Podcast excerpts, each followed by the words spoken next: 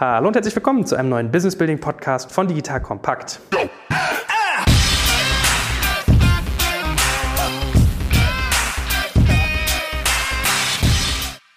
Mein Name ist Jörg Kaczmarek und heute sitze ich wieder mit der Venture-Koryphäe schlechthin zusammen, dem guten Florian Heinemann. Hallo Florian. Moin, moin. Heute soll es um ein äh, ganz spezifisches Thema gehen, was, wo wir uns beide einig sind, viel zu wenig genutzt wird in Deutschland, nämlich Beiräte-Boards. So, da muss man mal als allererstes beginnen, mhm. festzustellen, dass es in Deutschland jetzt zumindest aus rechtlicher Sicht gar keine Beiräte gibt, mhm. sondern wenn jemand sagt, wir haben ein Board in unserer Firma, ist das eigentlich ein amerikanisches Konstrukt, was man aber versucht hier zu übertragen. Mhm. Also fangen wir mal ganz grundlegend an. Mhm. Was ist das eigentlich? Wozu brauche ich das? Und wie ist das so rein, sag mal, Corporate Governance-mäßig, juristisch hier in Deutschland eigentlich aufgesetzt? Ja, genau. Ich würde da eigentlich drei Fälle unterscheiden. Ne? Zum einen eben genau das amerikanische Board, was ja wirklich eine Corporate Governance-Funktion hat und eine Mischung ist letztendlich aus Executive Board-Membern und Non-Executive Board-Membern, die letztendlich zusammen die Geschicke der Firma bestimmen. Ne? Also eine Art Mischung aus Aufsichtsrat und operativem Management als letztendlich Entscheidungsinstanz einer Firma. Und eine deutsche GmbH hat ja erstmal sozusagen als diese Instanz eine Art Gesellschafterversammlung, die eigentlich die wesentlichen Entscheidungen trifft und der Geschäftsführung dann irgendwelche Vorgaben oder Regeln auferlegen kann, an die sie sich zu halten hat. Magst du mit einem Satz mal erklären, was Corporate Governance eigentlich ist? Ja, letztendlich die Corporate Governance regelt oder strukturiert, wie die Entscheidungsfindung innerhalb einer Firma, eben jetzt in Deutschland ist es ja in der Regel eine GmbH hier im Startup-Bereich, abläuft. Also da wird geregelt, was ich, welche, wie, wie, man überhaupt Geschäftsführer wird, wie die Geschäftsführung bis zu welcher Grenze die irgendwelche Dinge entscheiden können oder eben auch Wertgrenzen oder Zeitgrenzen und letztendlich sämtliche Entscheidungsfindung innerhalb einer Firma wird eben über verschiedene Corporate Governance-Instrumente festgelegt. Und das wesentliche Corporate Governance-Instrument bei einer GmbH ist eben die Gesellschafterversammlung. Das ist eben die letztendliche Entscheidungsinstanz, die mit verschiedenen Mehrheiten, was ich eine einfache Mehrheit oder Dreiviertelmehrheit verschiedene Entscheidungen trifft. Und per se, wenn man das jetzt nicht extra einrichtet, dann hat eine GmbH jetzt per se erstmal keinen Corporate Governance relevanten Beirat, sondern hat eine Gesellschafterversammlung, die der Geschäftsführung Vorgaben macht. Und was man eben häufig sieht, zum Beispiel auch hier bei unserem großen Investor Otto Group oder das hast du auch nach meinem Verständnis bei manchen Springer-Gesellschaften zum Beispiel, dass eben sozusagen die Gesellschafterversammlung einen Beirat einrichtet einrichtet für eine GmbH, die dann auch Corporate Governance Funktionen hat. Das heißt, also die Gesellschaftsversammlung delegiert letztendlich gewisse Funktionen an einen Beirat, der dann keine rein beratende Funktion hat, sondern eben der wirklich Entscheidungsgewalt hat. Und das ist auch, wir sind ja bei einigen Private Equity Deals auch mit involviert, das ist eigentlich auch das Standardmodell im Private Equity Bereich, wo die Gesellschafterversammlung, die ja in der Regel von dem Private Equity Investor dominiert wird, einen Beirat einrichtet, der dann auch eine gewisse Entscheidungskompetenz hat. So, das ist letztendlich quasi etwas, was dem Board in den USA schon relativ nahe kommt. Und die dritte Form des Beirats ist letztendlich der beratende Beirat, der eigentlich keinerlei Relevanz hat äh, in der Corporate Governance, sondern, ja, wie der Name schon sagt, eben ein Beratungsgremium ist für die Geschäftsführung oder für gewisse Funktionsbereiche innerhalb der GmbH, aber die letztendlich keine rechtliche Bindung hat. Ne? So, und, und ich glaube, man muss immer, und im Startup-Bereich kann man theoretisch natürlich beides nutzen. Ne? Also man kann sowohl einen Beirat einrichten nach angloamerikanischem Vorbild, wo halt die Gesellschafterversammlung, die aus wie vielen Gesellschaftern auch immer besteht, letztendlich an den Beirat gewisse Funktionen delegieren kann.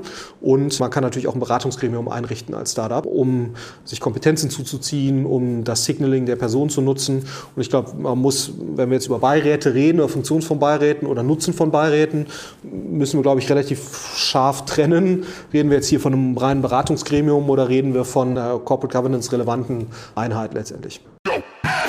Jetzt kommt ein kleiner Werbespot. Aufgepasst! Wusstest du, dass HR-Teams heutzutage mit mehr Aufgaben denn je konfrontiert sind? In der aktuellen Studie HR Trends, die Zukunft der Personalarbeit 2024 von Sage, wurden HR-Teams aus sieben verschiedenen Ländern und über 20 Branchen befragt, um top aktuelle Insights in der Entwicklung des Personalwesens zu geben. Sage entwickelt HR-Tools und Software für dein Unternehmen, um Lohnabrechnungen, Personalmanagement, Buchhaltung und mehr zu vereinfachen. So, und die Studie von Sage zeigt unter anderem, dass ganze 91% der HR-Teams angeben, dass ihre Arbeit Arbeitsbelastung im letzten Jahr zugenommen hat, aber gleichzeitig glauben 79 Prozent der Befragten, dass Automatisierung ihre Prozesse zukünftig verbessern und Zeit sparen kann. Ebenfalls spielt auch KI eine große Rolle. Derzeit nutzen etwa ein Drittel bereits Chatbots wie ChatGPT in ihren Prozessen und circa drei Viertel der PersonalleiterInnen sind sich bereits sicher, dass KI die Arbeitsweise im HR revolutionieren wird. Du merkst, die Studie ist vollgepackt mit Statistiken, überraschenden Erkenntnissen und Tipps für HR-Führungskräfte, die vorankommen wollen und zeigt eine Momentaufnahme der sich stetig wandelnden Rolle von HR heute. Am besten schaust du dir die Studie HR-Trends, die Zukunft der Personalarbeit 2024 selbst an. Unter digitalkompakt.de slash Sage, S-A-G-E, kannst du sie dir komplett kostenlos herunterladen. Und wie immer findest du alle Infos auch auf unserer Sponsorenseite unter digitalkompakt.de/slash Sponsoren. Werbung Ende.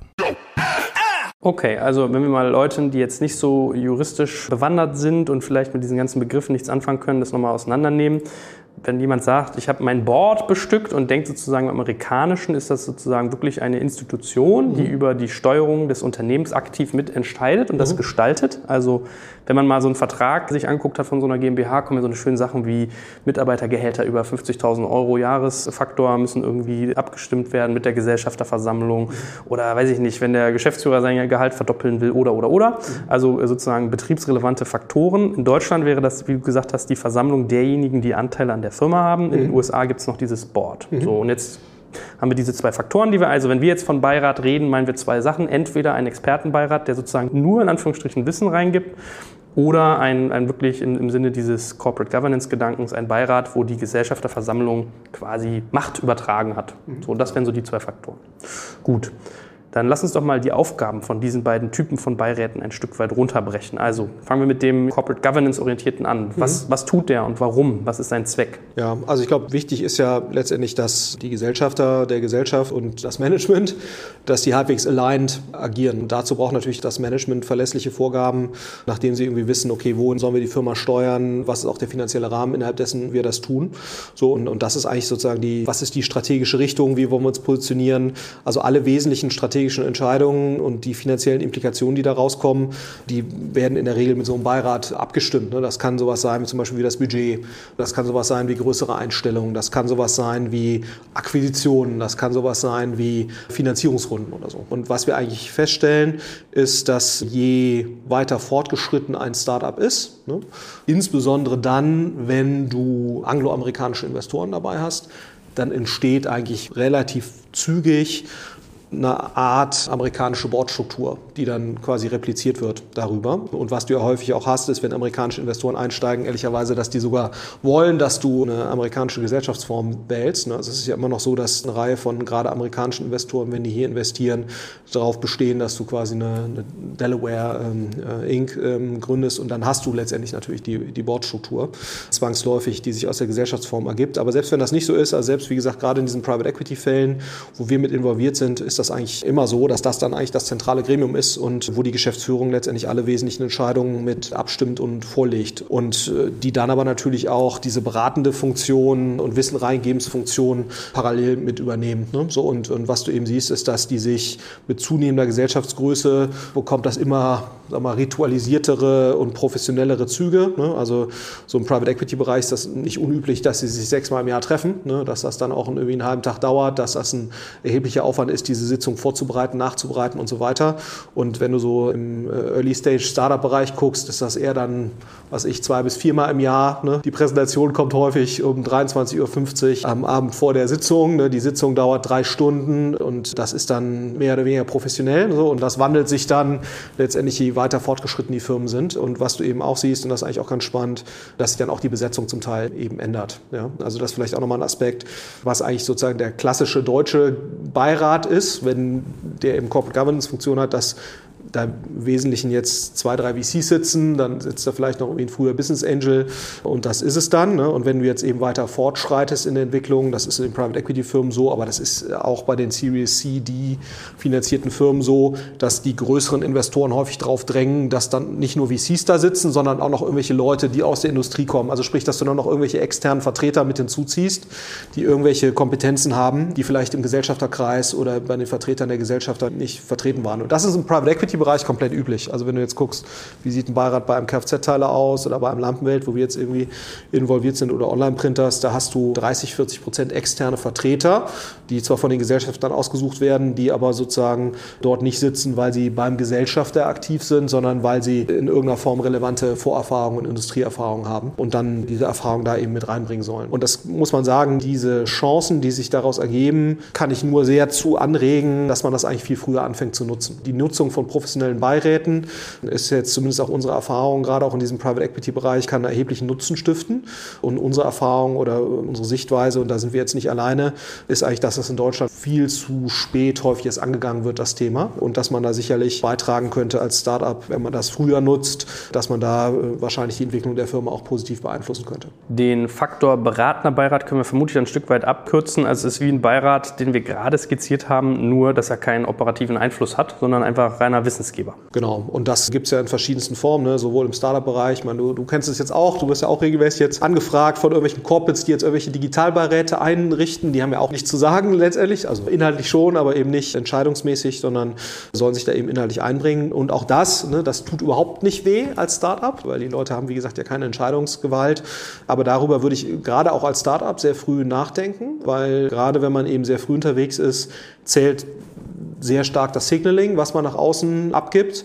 Und ich glaube, was unterschätzt wird, ist häufig die Wirkung eines beratenden Beirats als Signaling nach außen. Also ich glaube, wenn man diesen Beirat sorgfältig auswählt, gerade in einem B2B-Kontext, B2C-Kontext ist das vielleicht nicht ganz so relevant, aber im, im B2B-Kontext hat das aus unserer Erfahrung oder kann das eine, eine sehr starke Signalwirkung haben, wenn jetzt ein Individuum, was seit 20 Jahren in dem Bereich Software as a Service äh, in einer bestimmten Industrie unterwegs ist oder der in einer bestimmten Industrie einen relevanten Namen sich gemacht hat, diese Person in einem beratenden Beirat zu haben und das auch kommunizieren zu können, kann sehr, sehr häufig das Vertrauen auf Seiten eines B2B-Einkäufers oder eines B2B-Entscheiders positiv beeinflussen. So, und ich glaube, das ist etwas, was viele noch nicht strategisch genug angehen.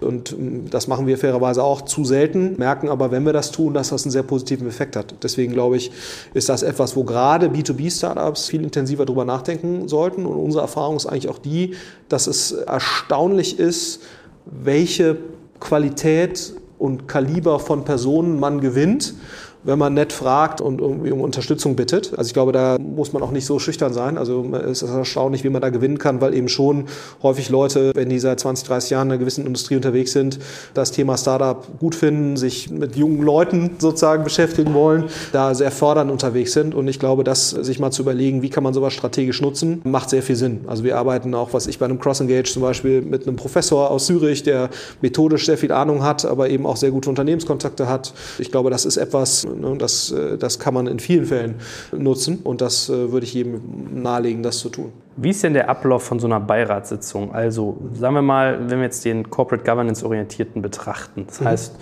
Du als VC, wenn du mhm. finanziert hast, hast du dir da wahrscheinlich auch irgendwie einen Sitz sozusagen eingefordert. Mhm. Wie läuft das ab? Welche Frequenz hat das? Ja. Wo trifft man sich? Wer bereitet das vor? Wer mhm. macht was? Ja. Ja, also ich glaube, das eine ist sozusagen, wie, wie läuft es häufig und das andere ist, wie wäre es gut. Ja? So, glaub, wie, sollte es laufen? Wie, wie sollte es laufen? Und unsere Erfahrung ist eigentlich die, häufig nimmt in Beiratssitzungen das Studieren von äh, Reportings oder das, nennen wir es aber anders, das Vortragen von Reportings einen sehr überproportionalen Teil ein. Und äh, da werden irgendwelche Zahlen vorgelesen und so weiter und dann kommt das auf irgendwelche PowerPoints und dann gibt es am Ende vielleicht nochmal so einen Entscheidungsteil, wo man sagt, wir haben übrigens den Willi eingestellt und der Willi soll jetzt ESOP kriegen und äh, finden das alle okay, dass der Willi ESOP kriegt. Und dann wird dann eben gesagt, ja, okay, alle finden es gut. Und dann wird das irgendwie protokolliert und dann ist das dann in Ordnung. Und die inhaltlichen Diskussionen kommen häufig zu kurz.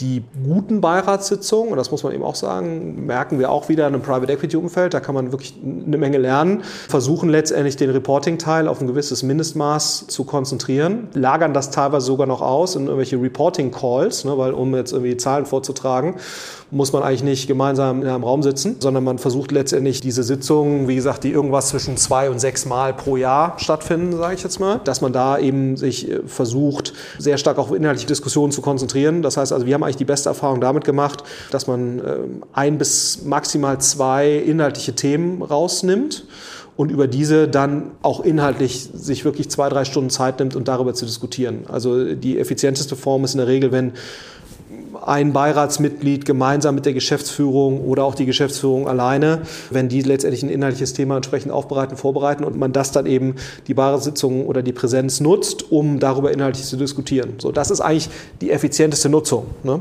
Vorausgesetzt aber natürlich, dass der Beirat entsprechend besetzt ist. Das heißt also, es bringt natürlich nur dann was, wenn die handelnden Personen, die da äh, um einen Tisch sitzen, auch sinnvoll zu inhaltlichen Diskussionen inhaltlich beitragen können. Und das ist eben ähm, häufig ein Problem, ne? weil nur weil man jetzt Investor ist in einer Firma, kann man eben nicht unbedingt positiv zur inhaltlichen Diskussion beitragen. Und in, in Anerkenntnis dessen muss man eben auch sagen, und da kann man wieder viel von Private Equity lernen. Deswegen finde ich das so faszinierend auch für uns, dass wir da relativ stark involviert sind, weil man muss sagen, die inhaltlichen Diskussionen in den Beiräten bei Private Equity Unternehmen werden sehr häufig von den externen Industrieexperten getragen, so, die dann eben mit der Geschäftsführung diskutieren und häufig auch bei der Erarbeitung des Diskussionsvorschlags schon mitgewirkt haben. Und das ist eigentlich für mich nochmal so eine ganz klare Erkenntnis gewesen. Die effektivste Zeitverwendung ist in der Tat eben die der inhaltlichen Diskussion, maximal ein bis zwei Themen. Und eben wirklich darauf zu achten, ist die inhaltliche Komposition des Beirats so, dass dort wirklich eine gute Diskussion geführt werden kann. Und das wird in der Regel nicht möglich sein, wenn man die Diskussion nur auf Investoren beschränkt, sondern man muss mit externen Leuten da arbeiten. Was aber natürlich auch wieder voraussetzt, das wird nur dann funktionieren, wenn man diese Leute auch vernünftig bezahlt. Ne? Also was du häufig hast eben, das, und das kann man auch wieder von Private Equity lernen, diese Beiräte verdienen durchaus ordentliches Geld ne? und können zum Teil auch eben bei den Unternehmen mitinvestieren, kriegen ESOP-artige Strukturen. Und ich glaube, wenn man sagt, ich messe dem einen gewissen Wert bei oder ich glaube, das kann mich auf eine gewisse Ebene bringen, dann muss ich auch diesen Schritt gehen und sagen, okay, dann hole ich mir externe Leute dazu. Und gute externe Leute kriege ich nur dann dazu, ernsthaft Zeit dafür zu verwenden, wenn ich auch bereit bin, diesen Leuten eine vernünftige Incentivierung zu bauen. Das ist eigentlich die klare Erfahrung. Aber dann, glaube ich, kann Beirat ein, sehr sinnvolles Instrument sein, ne? weil man muss ja eben schon sagen, gerade wenn eine Firma ein bisschen weiter fortgeschritten ist, so viele Möglichkeiten, um jetzt Themen in der Tiefe inhaltlich zu diskutieren, hat man dann auch nicht. Als Investor muss ich auch ganz selbstkritisch sagen, wenn du eine Firma hast, die seit sechs Jahren in einer Industrie unterwegs ist, also wenn der Geschäftsführer nicht völlig auf den, auf den Kopf gefallen ist, dann ist er natürlich viel, viel tiefer in der Industrie drin, als du das bist. Und, und das gilt übrigens auch für amerikanische Investoren. Man sagt ja auch, oh, die amerikanischen Investoren auf alle viel, viel besser und so weiter. Also meine Erfahrung ist, sitzen ja auch häufiger mit irgendwelchen amerikanischen Investoren, ab einem gewissen Grad brauchst du für eine tiefe inhaltliche Diskussion einfach tiefe Industrieexpertise. Ne? Und die kannst du dir nicht durch reine Intelligenz substituieren. Das geht einfach nicht. So, das heißt, äh, dementsprechend, äh, glaube ich, wenn man dann gesagt hat, okay, ich gehe diesen Schritt, hole mir externe Leute dazu, incentiviere die vernünftig, dann kann auch wieder eine inhaltliche Diskussion stattfinden. Und ich glaube, da muss man auch darauf achten, ne? dass sozusagen ein Beirat wirklich dazu dient, die inhaltliche Weiterentwicklung der Firma zu fördern. Mhm. Ich glaube, man muss sich selbst als Gründer oder auch als Investor kritisch fragen, passiert das eigentlich in meinen Beiratssitzungen? Dient die Beiratssitzung der inhaltlichen Weiterentwicklung der Firma? schlechte Beiratssitzungen, und davon erlebe ich auch relativ viele, muss ich auch äh, ganz selbstkritisch sagen, dienen eigentlich eher dem Kontrollbedürfnis der anwesenden Investoren. Ja? So, und das ist eigentlich nicht verschwendete Zeit, aber dafür braucht man keine Beiratssitzung. Oder das ist zumindest nicht die optimale Nutzung der dort verwandten Zeit. Und ich glaube, sich das nochmal kritisch vor Augen zu führen, nutze ich das eigentlich möglichst effektiv. Das kann, glaube ich, nochmal eine ganz andere Qualität bringen. Und wenn man sich anguckt, wie sind auch amerikanische Boards besetzt, dann siehst du das auch sehr häufig, dass die eher Private Equity ähnlich besetzt sind durch externe Vertreter, die dann auch wieder vernünftig incentiviert sind und Investoren, die im Schnitt sicherlich auch erfahrener sind als die, die wir jetzt hier haben. Aber dann hast du natürlich wieder eine ganz andere inhaltliche Diskussion, als du das häufig in Beiräten jetzt hier hast. Jetzt haben wir ganz viele Fragen, die wir da anschließen können. Also wie man die ordentlich bezahlt, dazu kommen wir mal gleich. Ich würde gerne mal beginnen mit dem, was du eben als letztes gesagt hast. Ich habe auch oft so den Eindruck von solchen Beiratssitzungen, Ratssitzungen gewonnen, dass das so ein bisschen so eine Pimmelfechtenrunde wird. Mhm. Also, dass da irgendwie mittelalte Männer sitzen, die Geld für ganz alte Männer verwalten, das investiert haben in so eine Bude und jetzt, wie du sagst, so diesen Kontrollwahn haben. Mhm. Ich habe dann immer so eine Hotelsuite vor Augen, wo die sich dann immer so nah an den Teller mit den kleinen Kekschen setzen, die in sich reinstopfen und immer so mit Fragen werfen, was ist damit, was ist damit, was ist damit. Mhm. Wie komme ich aus sowas raus? Wenn ich Unternehmer bin und merke, ich habe hier irgendwie eine Beiratssituation, die nur darauf abzielt, irgendwie den Kontrollwunsch meiner Investoren zu befüttern, vielleicht auch den Profilierungsgedanken meiner Investoren. Mhm. Ich merke, Investoren haben immer kategorisch Zeitmangel. Mhm. Ja, also es ist ja eigentlich auch ganz dankbar, wenn ich eh da drei Stunden sein muss, dass ich doch jetzt auch mal die ganzen Reportings runtergebetet bekomme, für die mir die Zeit fehlt, mir sie durchzulesen. Ne? Also eigentlich ist es so eine Ablehnung von Verantwortung, die da oft passiert und die dann auf so einem Gremium überwälzt wird. Was kann ich tun, mhm. um dem einen Riegel vorzuschieben? Schieben, ohne da sozusagen Animositäten zu wecken. Ja, ich glaube, der einzige Weg ist, wie gesagt, über die Besetzung dieser Gremien. Ne? Und ich glaube, also was ich immer machen würde, wenn ich merke, ich bewege mich in so eine Tendenz als Gründer, entweder versuchen, die Frequenz dieser Beiratssitzung so niedrig wie möglich zu halten. Variante Nummer eins, aber das ist natürlich eigentlich schade. Oder eben zu gucken, wer von meinen Investoren checkt, dass das eigentlich nicht eine optimale Verwendung von Zeit ist und mit dem daran zu arbeiten, eben die Situation zu verbessern. Und die Situation verbessern kann man eigentlich nur über eine andere Besetzung dieses Beirats. Ne? Also externe Leute mit hinzuholen, dafür zu sorgen, dass die entsprechend incentiviert sind, auch die Zeit haben, sich da einzubringen. Ne? Also die Erfahrung zeigt eben auch, also wenn man auch wieder Learning aus dem Private Equity Bereich, wiederhole mich, die meisten Leute, die da in irgendwelchen Beiräten sitzen, haben alle relativ viel Zeit für diese Themen. Ne? Das heißt also, die meisten Leute, die mir jetzt für irgendwelche EQTs oder Bregals oder 3Is in Beiräten sitzt, verwenden einen relevanten Teil ihrer Zeit für diese Beiratstätigkeit. Ja, das heißt, die haben alle relevante operative Vorerfahrung, aus welchen Bereichen auch immer, was dann eben relevant ist für die Firma.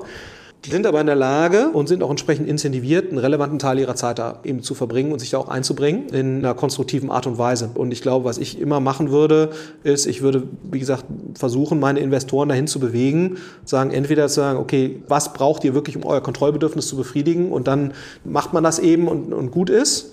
Also versucht aber da möglichst wenig Zeit mit zu verwenden. Oder man geht eben einen anderen Weg und sagt, okay, wenn wir hier schon alle sitzen, dann versucht uns das so inhaltlich wertstiftend wie möglich zu machen. Und das wird aus meiner Sicht nur gehen über eine Professionalisierung der Beiratsstruktur, über Leute, die eben von extern kommen, mit entsprechenden Kompetenzen, entsprechend incentiviert sind. Also das sind eigentlich die beiden Alternativen, die man hat.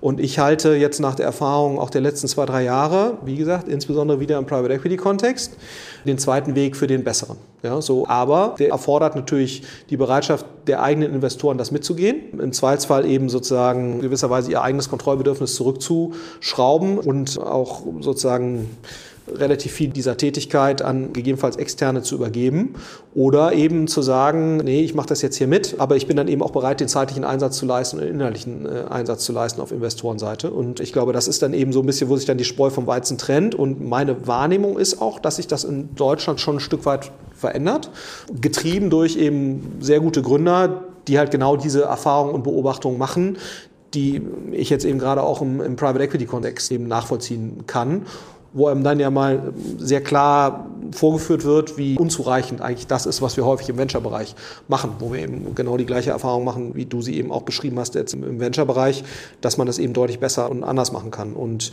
ich glaube, da wächst die Awareness auf Gründerseite sehr stark, dass es eben auch anders geht. Jetzt kommt ein kleiner Werbespot. Aufgepasst! Wusstest du, dass HR-Teams heutzutage mit mehr Aufgaben denn je konfrontiert sind? In der aktuellen Studie HR Trends, die Zukunft der Personalarbeit 2024 von Sage, wurden HR-Teams aus sieben verschiedenen Ländern und über 20 Branchen befragt, um top aktuelle Insights in der Entwicklung des Personalwesens zu geben. Sage entwickelt HR-Tools und Software für dein Unternehmen, um Lohnabrechnungen, Personalmanagement, Buchhaltung und mehr zu vereinfachen. So, und die Studie von Sage zeigt unter anderem, dass ganze 91% der HR-Teams angeben, dass ihre Arbeit Arbeitsbelastung im letzten Jahr zugenommen hat, aber gleichzeitig glauben 79 Prozent der Befragten, dass Automatisierung ihre Prozesse zukünftig verbessern und Zeit sparen kann. Ebenfalls spielt auch KI eine große Rolle. Derzeit nutzen etwa ein Drittel bereits Chatbots wie ChatGPT in ihren Prozessen und circa drei Viertel der PersonalleiterInnen sind sich bereits sicher, dass KI die Arbeitsweise im HR revolutionieren wird. Du merkst, die Studie ist vollgepackt mit Statistiken, überraschenden Erkenntnissen und Tipps für HR-Führungskräfte, die vorankommen wollen und zeigt eine Momentaufnahme der sich stetig wandelnden Rolle von HR heute. Am besten schaust du dir die Studie HR-Trends, die Zukunft der Personalarbeit 2024 selbst an. Unter digitalkompakt.de slash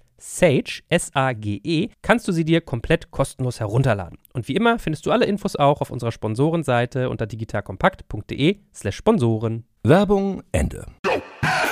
Was tue ich oder welche Möglichkeiten zu handeln habe ich, wenn ich eine hohle Nuss da drin habe? Also mhm. sagen wir mal, ich habe irgendwie einen Investor an Bord genommen und dann wird mir ein Partner zugewiesen oder ein Verantwortlicher. Mhm. Es kann ja sein, dass er aus irgendeinem Grund menschlich nicht passt, dass der keine Fachexpertise hat, dass er einfach ein bisschen dumm ist, dass man sich nicht mag. Es gibt ja viele Gründe, ja. Und es ist, da geht ja auch ein Investor nicht übers Wasser, sondern es kann ja vorkommen.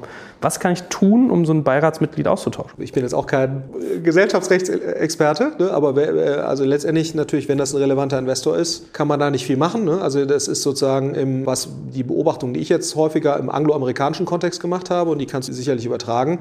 Wenn du dann einmal so eine Art Beirat eingesetzt hast, der auch Corporate Governance Funktion hat, dass du dann im Zuge einer nächsten Finanzierungsrunde ne, mit dem Investor, der dann in dieser Runde dazukommt, wenn das denn eben ein externer ist, über dieses Problem sehr offen sprichst. Ne? Also das erlebe ich, habe ich jetzt schon ein paar Mal erlebt, eher im angloamerikanischen Kontext, muss man sagen. Das neuer Investor kommt dazu, neuer Lead-Investor, der kann dann in der Regel ja auch Boardmitglieder stellen. Und das ist eigentlich der Moment, wo nochmal über die Komposition des Boards nachgedacht wird. Ne? Und da fliegen dann auch häufig die Early-Stage-Investoren, so die armen Kleinen, so wie wir, fliegen dann auch mal häufig hinten dann wieder raus. Ne? So, gerade wenn die eben inhaltlich nicht so relevant sind. Aber das ist nach meinem Verständnis ehrlicherweise der einzige Moment, ne? weil so richtig zwingen kannst du da niemanden, es sei denn durch Einsicht oder eben, wenn der nächste Investor kommt, der dann eben den höheren Leverage hat auf die Situation. Aber das äh, wäre eigentlich das, was ich jemandem raten würde. Das ist natürlich ein bisschen so ein schmaler Grad, weil man natürlich auch schlecht sagen kann, pass mal auf, lieber neuer Investor, der Typ, der hier vorher saß, ne, der ist übrigens eine hohle Nuss. Da muss man natürlich ein bisschen sensibel auch äh, vorgehen. Zum einen ne, äh, hat diese hohle Nuss einem ja auch mal irgendwann vertraut und Geld gegeben und so weiter. Also insofern Mindestmaß an Loyalität ist da natürlich auch irgendwo geboten, sage ich jetzt mal.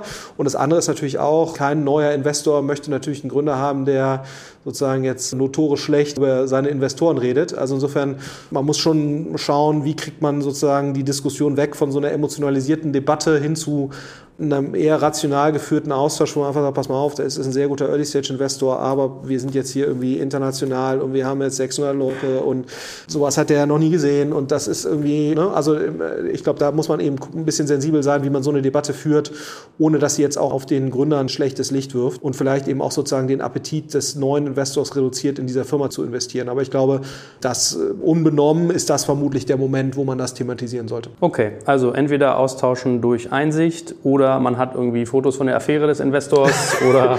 Nein. Äh, Erpressung ist natürlich kein probates Mittel. Spaß beiseite. Also finde ich einen guten Hinweis, dass die Karten neu gemischt werden, wenn ein größerer Fisch an den Tisch kommt, sozusagen. Ja. Ne? Oder das ist ja immer, ne? Das ist immer sozusagen, dann hast du immer den Moment, also dann, das ist ja auch so, wenn Gründer über ein neues ESOP-Paket diskutieren wollen oder sonst irgendwas, immer wenn ein neuer Investor dazukommt, bis der drin ist, ist das erstmal dein Freund ne, gegen alle, gegen die Altinvestoren.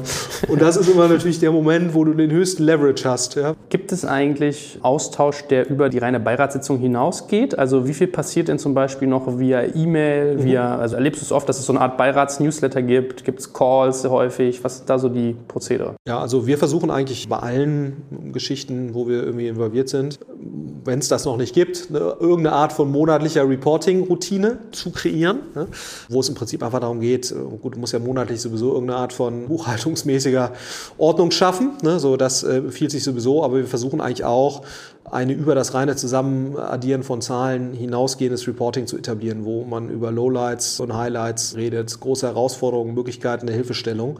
Also das einmal im Monat sich Gedanken zu machen als Gründer darüber nachzudenken, das ist, glaube ich, total sinnvoll. Und sei es nur einmal für sich auch aufzuschreiben, was eigentlich gut gelaufen, schlecht gelaufen, was nehme ich mir jetzt irgendwie vor. Und das zu verschriftlichen hat, glaube ich, also das ist jeder Gründer anders, ne, da sollte man jetzt niemandem irgendwie aufzwingen, aber ich glaube, das ist sozusagen etwas, das hilft aus meiner Erfahrung den meisten Menschen dabei, sich nochmal klar zu fokussieren, was sind eigentlich die wesentlichen zwei, drei Themen, die man jetzt irgendwie nächsten Monat angehen sollte.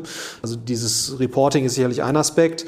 Ich selbst versuche zumindest einmal im Monat, auch teilweise alle zwei Wochen, mit Gründern zu telefonieren in irgendeiner Art von Routine, wo es mir aber weniger darum geht, jetzt mein Kontrollbedürfnis zu befriedigen. Ich glaube, da gibt es auch einen sehr exzellenten Post von dem Christoph Jans, das ist, glaube ich, irgendwie Good VC, Bad VC oder so. Wenn man Christoph Jans Good VC, Bad VC googelt, findet man den, das ist ein Medium-Post wo es letztendlich sich um verschiedene Fragen dreht, aber ein zentraler Komplex ist eben sozusagen dieses Thema letztendlich als Investor in einem frühphasigen Bereich schaffe ich eigentlich durch Befriedigung meines Kontrollbedürfnisses einen relativ geringen Mehrwert. Es geht eigentlich eher darum, dem Gründer irgendwie zu gucken, wie kann ich dir helfen. Ne? Also das ist sozusagen mein Ziel. Kontrollbedürfnis befriedige ich durch Lesen des Reportings. Ne? Wenn ich da irgendein Problem habe, dann gehe ich da halt hinterher. Aber dann versuche ich im Prinzip alle zwei bis vier Wochen mit denen mal zu telefonieren. Aber auch nicht stundenlang, sondern das kann auch ein Viertelstunde, zehn Minuten Call sein. Einfach nur alles okay und gibt es irgendwas, was ich gerade für dich tun kann? So, und das ist häufig nochmal so ein Thema, wo man, glaube ich, dann doch nochmal auf Themen kommt, wo man relativ einfach Mehrwert schaffen kann. Und dann versuchen wir eigentlich bei den etwas weiter fortgeschrittenen Sachen alle drei bis vier Monate eine Art von Beiratssitzung zu machen, die wir dann eben auch so strukturieren, wie gerade beschrieben Das heißt, einen relativ kurzen Reporting, Kontrollbedürfnis, Befriedigungsteil, dominanten inhaltlichen Teil ne? und dann, wo man dann eben sich ein, zwei inhaltliche Fragestellungen rausnimmt, die diskutiert und dann vielleicht am Ende auch nochmal so ein Thema konkret. Das machen einige Gründer, finde ich bei uns sehr gut. Die schreiben wirklich auch nochmal auf in so einer Präsentation, liebe anwesende Investoren oder Beiräte, was brauchen wir eigentlich gerade von euch? Wie könnt ihr uns helfen? Und das nochmal hinzuschreiben, hilft häufig. Das kann ja häufig irgendwas Recruiting-mäßiges sein. Oder man geht nochmal die Sales-Pipeline durch und sieht, ah, da kenne ich jetzt jemanden bei der Firma XYZ, da kann ich nochmal anrufen. Also das nochmal irgendwie da aufzubereiten, alle drei bis vier Monate, das macht eigentlich am meisten Sinn. So, und ab und zu kann es auch Sinn machen, aber das auch eben wieder nur, wenn man wirklich einen kompetent besetzten Beirat hat. Also das machen wir jetzt in dem Private Equity Bereich, das ist relativ üblich. Hatten wir jetzt gerade letzte Woche bei einer Portfoliofirma eine, wirklich eine Strategieklausur, wo wir gemeinsam mit dem Management für anderthalb Tage hingefahren sind und dann wirklich in der Tiefe drei, vier inhaltliche Themen mehrere Stunden diskutiert haben.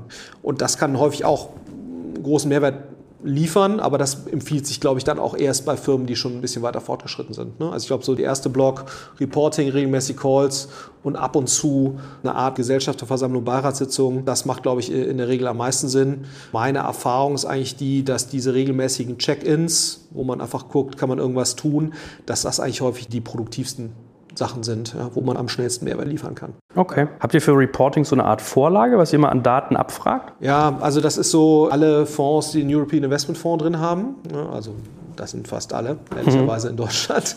Ich glaube, außer Index und Excel sind das, glaube ich, so ungefähr auch äh, in Europa fast alle. Die müssen fünf, sechs Kennzahlen reporten. Was wir eigentlich machen, ist, wir geben den Leuten nichts vor, sondern wir sagen, wir nehmen das, was ihr habt. Wenn da gewisse Zahlen, die wir gerne sehen würden, nicht drin sind, dann arbeiten wir mit denen gemeinsam an einer Anpassung des Reportings, ne?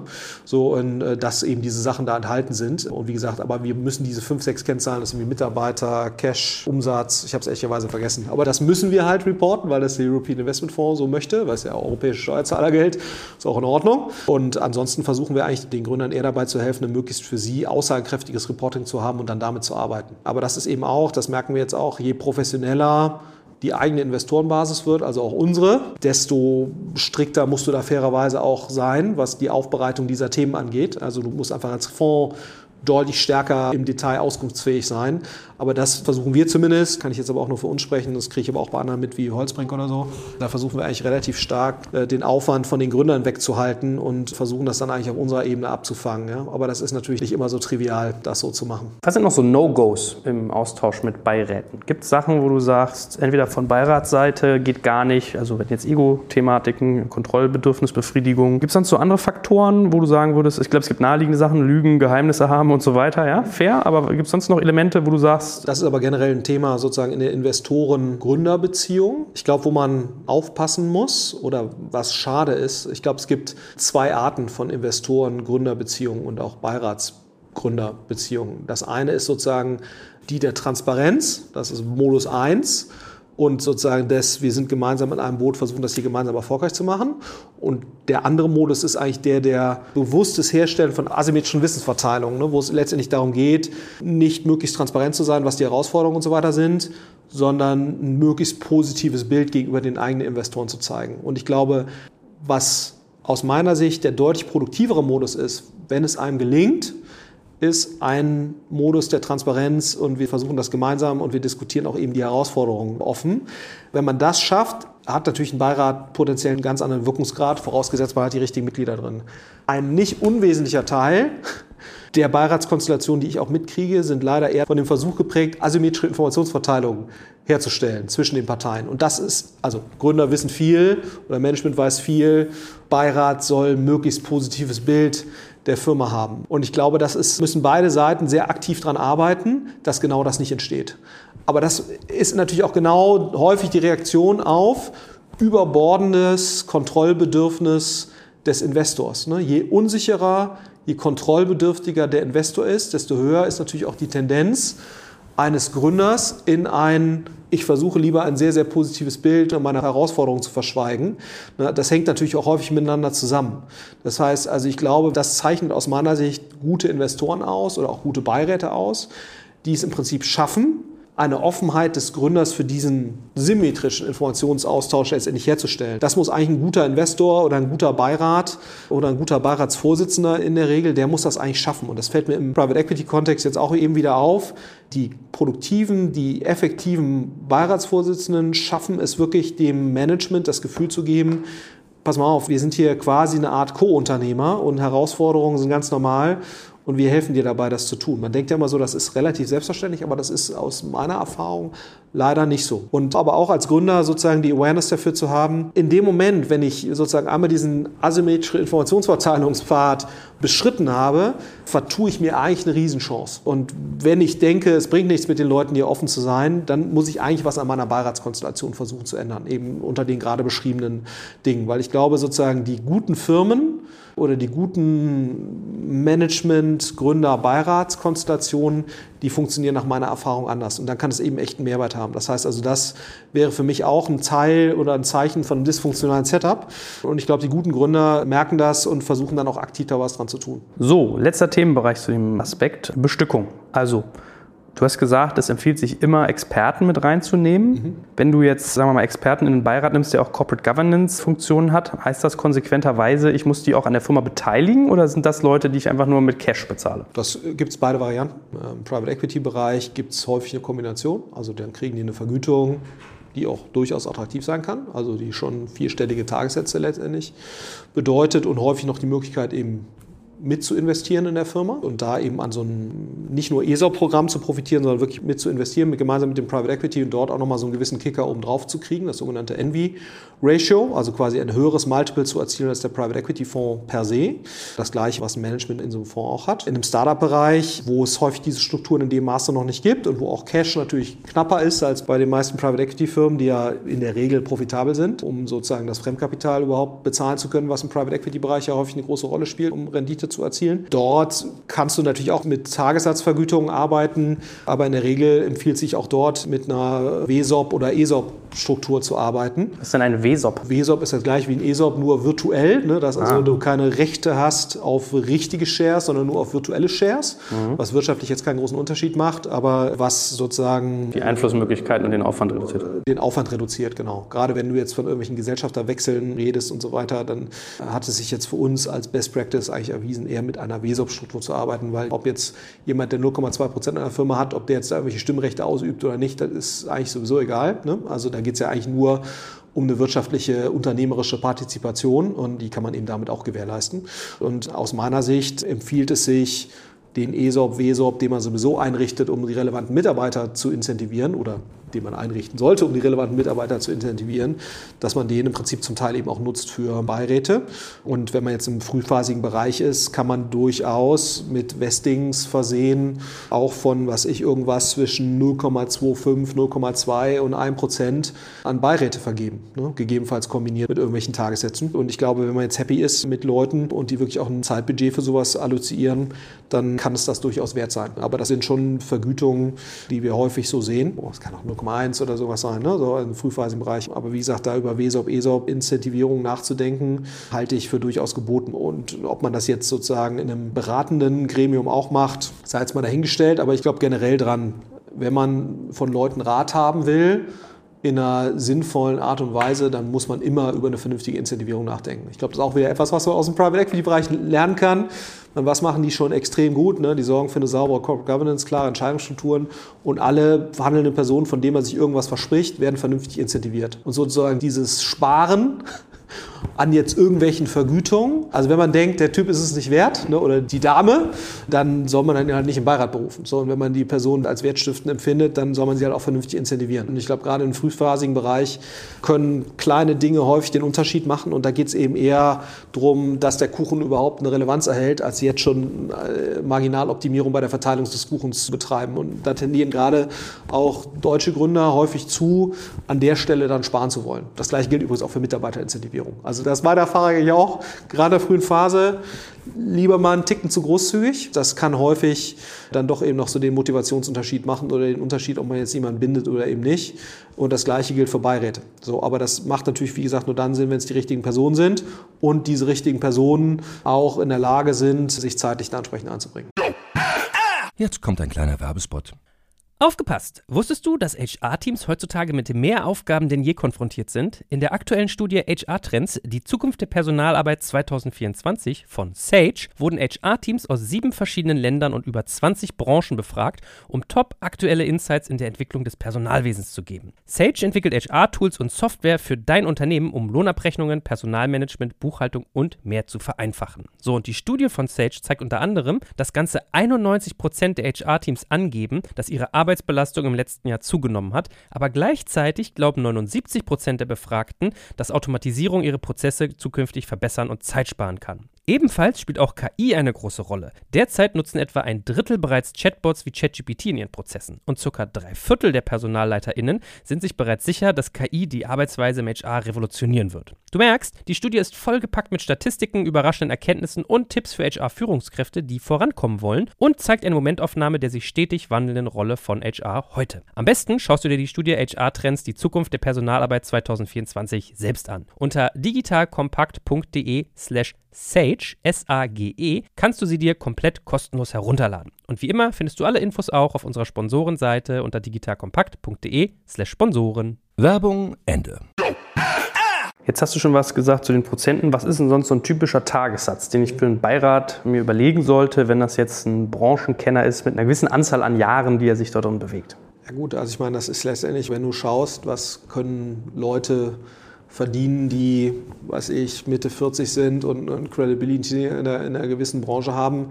Also unter 2.000, 3.000 Euro pro Tag wirst du, gerade wenn das ja nur wenige Tage sind, ne? also du verbringst ja da nicht irgendwie 40 Manntage pro Jahr in irgendwelchen Beiratssitzungen, sondern das ist ja dann in der Regel drei, vier, fünf Tage. Ne? Und mein Gefühl wäre jetzt, also wenn man nicht die Bereitschaft hat, 15.000, 20.000 Euro pro Jahr für eine Person auszugeben oder denkt, dass diese Person den Mehrwert nicht schaffen kann, dann sollte man darüber nachdenken, ob man diese Person überhaupt sozusagen ernsthaft an sich binden möchte. Ne? Das heißt also für mich ist eigentlich schon das Gefühl, unter 2.000, 3.000 Euro pro Tag wird es, glaube ich, schwer. Und da muss man sich natürlich immer fragen, ist das jetzt schon etwas, was ein Early-Stage-Startup unbedingt bezahlen will? Das ist auch eine völlig legitime Frage.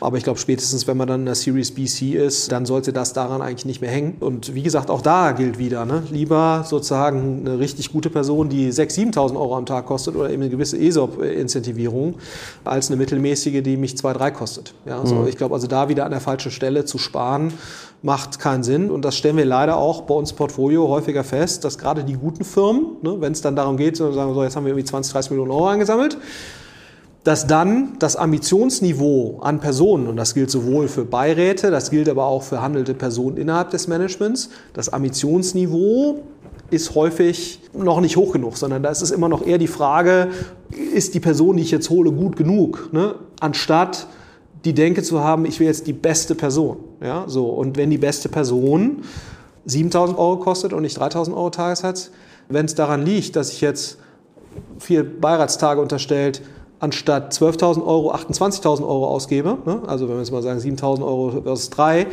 wenn diese 16.000 Euro Differenz, ne, wenn das jetzt ernsthaft ein Problem für meine Firma darstellt, dann muss ich, glaube ich, nochmal über ganz andere Themen nachdenken. Ne? So, mhm. Aber wenn ich jetzt denke, jemand, der wirklich Signaling-Wirkung in der Branche hat und vielleicht ein, zwei relevante Kunden gewinnt, jetzt im B2B-Bereich, dann verblassen irgendwelche 16.000. Es demonstriert einfach ein ganz anderes Ambitionsniveau. Ne? Und ich glaube, etwas, was wir schon lernen können, auch von den erfolgreichen US-Firmen und den sehr erfolgreichen Gründern, die denken halt sehr strategisch über jedes Element ihrer Konfiguration nach. So, und ein Teil meiner Konfiguration ist eben auch ein Beirat.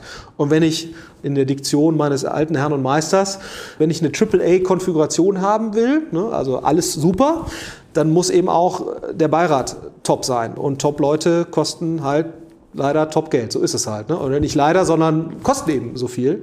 Das heißt, da wäre ich dann eben auch bereit, entsprechend zu investieren. Und das ist eben auch die Natur eines Venture Cases. Ne? Die Natur eines Venture Cases ist ja eben nicht Downside Protection, sondern die Natur eines Venture Cases ist Upside Maximierung. So, und das muss ja eigentlich immer der zentrale Leitgedanke bei allem sein, was ich tue, eben auch da. So, und, und wenn ich eben merke, ja gut, meine Bemühungen an der Beiratsfront oder an irgendwelchen anderen tragen keine Früchte, dann muss ich mein Ambitionsniveau eben zurückschrauben. Aber erstmal muss ja eigentlich meine Denke sein, so äh, möglichst alles im Rahmen meiner Möglichkeiten so gut wie möglich zu besetzen, zu bestücken. Das gilt für Personal, das gilt für Beiräte, das gilt für Investoren. Ja, so, und da ich immer am oberen Ende meines Optionsraums zu boxen. Das mhm. muss ja eigentlich der Anspruch sein. Gibt es noch alternative Währungen außer Geld und Anteile? Also gibt es noch andere Faktoren, wo du sagst, du merkst, damit kann man Beiräte für sich gewinnen? Ist das zum Beispiel Standing, die Arbeit mit jungen Menschen? Produkttests an, an weiß ich nicht, mit dem Unternehmen irgendeine Form von Verbandelung oder das oder? kommt ja immer noch dazu. Aber ich glaube sozusagen, wenn dieses Thema Themen Incentivierung, Anteile, also äh, wenn das nicht stimmt, ich glaube, damit kannst du Menschen produktiver machen, wenn es dann auch noch Spaß macht. Ja? Mhm. So, also wenn die inhaltliche Arbeit Spaß macht, die, die, so man vielleicht irgendeine Art von Reputationskomponente damit oben drauf schmeißt. Aber ich glaube, es ist einfach auch ein Zeichen des Respekts und Wertschätzung, wenn man Leute für wertstiftend hält, dann ist damit immer eine gewisse finanzielle Kompensation verbunden. Und ich glaube, man sollte auf gar keinen Fall versuchen, diesen Aspekt zu substituieren durch irgendwas anderes. Ja, sondern ich glaube, mit diesem anderen spannende inhaltliche Themen, die man zusammen macht, oder das ist für mich dann immer noch mal ein Add-on, der dazu beiträgt, dass diese Leute motivierter sind, engagierter sind, einen besseren inhaltlichen Job machen, einen stärkeren Bezug dazu aufbauen. Aber ich glaube, das ist auch für mich ein ganz klares Learning aus dieser Private Equity Aktivität, die wir machen, dieses Kompensationsthema professionell und sinnvoll zu lösen. Das ist eine notwendige Bedingung. Also ich glaube, da sollte man auf gar keinen Fall versuchen, irgendwelche Kompromisse zu machen. Hervorragend. Ich glaube, wir haben unsere überbordende Begeisterung für Boards. Das, das, das Wortspiel habe ich zehn Minuten drüber nachgedacht, Spaß beiseite. Unsere Begeisterung für Boards haben wir, glaube ich, teilen können und finde ich eine relevante Geschichte, dass man den Leuten nochmal mit auf den Weg gibt, dass man Beiräte eigentlich als ein Instrument für Außenwirkung plus auch irgendwie Selbstoptimierung auf der konzeptuellen, inhaltlichen oder auch operativen Ebene sehen kann. Ja, absolut. Spannend, nochmal deine Fronterfahrung da erlebt mhm. zu haben. Vielleicht kriegen wir es ja mal hin, dass wir auch mal hier die ein oder andere Vorlage nochmal rauskramen, wie man so ein Reporting macht ja. oder mal gucken oder dass wir mal eine Nachfrage zulassen. Ach so, eine, eine Sache hatte ich übrigens vergessen, auch einen ja. relevanten Aspekt bei dem Beiratsthema sicherlich auch Recruiting. Achso, dass man Mitarbeiter auf dem Wege von. Über Beiräte auch häufig gewinnt. Also häufig haben die natürlich auch relevante Netzwerke und so weiter. Also das haben wir auch schon sehr häufig gesehen. Entweder sozusagen Kandidaten zu gewinnen oder eben auch Kandidaten zu testen oder sozusagen Kandidaten zu gewinnen, muss man ja sagen. Wir sind ja leider in einem, ja. was heißt leider, wir sind ja völlig wertneutral in einem Markt, wo die Macht des Arbeitnehmers zugunsten des Arbeitgebers sich deutlich sozusagen zugunsten des Arbeitnehmers verschoben hat, gerade bei den Hochqualifizierten. Und da kann auch ein sehr guter Beirat mit entsprechendem Signaling und entsprechender Kompetenz, genau wie ein guter Investor, ne, kann eben dazu beitragen, solche Leute dann zu gewinnen, weil das eben dann denen auch mal noch ein ganz anderes Level an Komfort gibt. Also das haben wir auch schon häufig erlebt, dass das auch wiederum einen Unterschied machen kann. Also neben der reinen Kandidatenakquise eben auch sozusagen neben Recruiting einzusetzen. Das hatten wir gerade noch vergessen, nicht unwesentlicher Aspekt. Sehr gut. Also viele gute Gründe, sich über seinen Beirat viele Gedanken zu machen, überhaupt mal Gedanken zu machen und auch, was du gesagt hast, Respektfaktor, ja? Also sozusagen nicht die Hygienefaktoren versuchen auszutauschen, sondern sich genau zu überlegen, was man dafür kriegt. Mhm. Finde ich sehr, sehr relevant. Danke dir wie immer ganz herzlich und freue mich schon aufs nächste Mal mit dir. In diesem Sinne, mach's gut.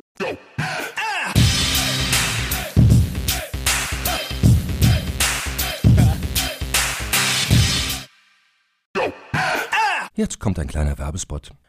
Aufgepasst! Wusstest du, dass HR-Teams heutzutage mit mehr Aufgaben denn je konfrontiert sind? In der aktuellen Studie HR Trends, die Zukunft der Personalarbeit 2024 von Sage, wurden HR-Teams aus sieben verschiedenen Ländern und über 20 Branchen befragt, um top aktuelle Insights in der Entwicklung des Personalwesens zu geben. Sage entwickelt HR-Tools und Software für dein Unternehmen, um Lohnabrechnungen, Personalmanagement, Buchhaltung und mehr zu vereinfachen. So, und die Studie von Sage zeigt unter anderem, dass ganze 91% der HR-Teams angeben, dass ihre Arbeit Arbeitsbelastung im letzten Jahr zugenommen hat, aber gleichzeitig glauben 79 Prozent der Befragten, dass Automatisierung ihre Prozesse zukünftig verbessern und Zeit sparen kann. Ebenfalls spielt auch KI eine große Rolle. Derzeit nutzen etwa ein Drittel bereits Chatbots wie ChatGPT in ihren Prozessen und circa drei Viertel der PersonalleiterInnen sind sich bereits sicher, dass KI die Arbeitsweise im HR revolutionieren wird. Du merkst, die Studie ist vollgepackt mit Statistiken, überraschenden Erkenntnissen und Tipps für HR-Führungskräfte, die vorankommen wollen und zeigt eine Momentaufnahme der sich stetig wandelnden Rolle von HR heute. Am besten schaust du dir die Studie HR-Trends, die Zukunft der Personalarbeit 2024 selbst an. Unter digitalkompakt.de slash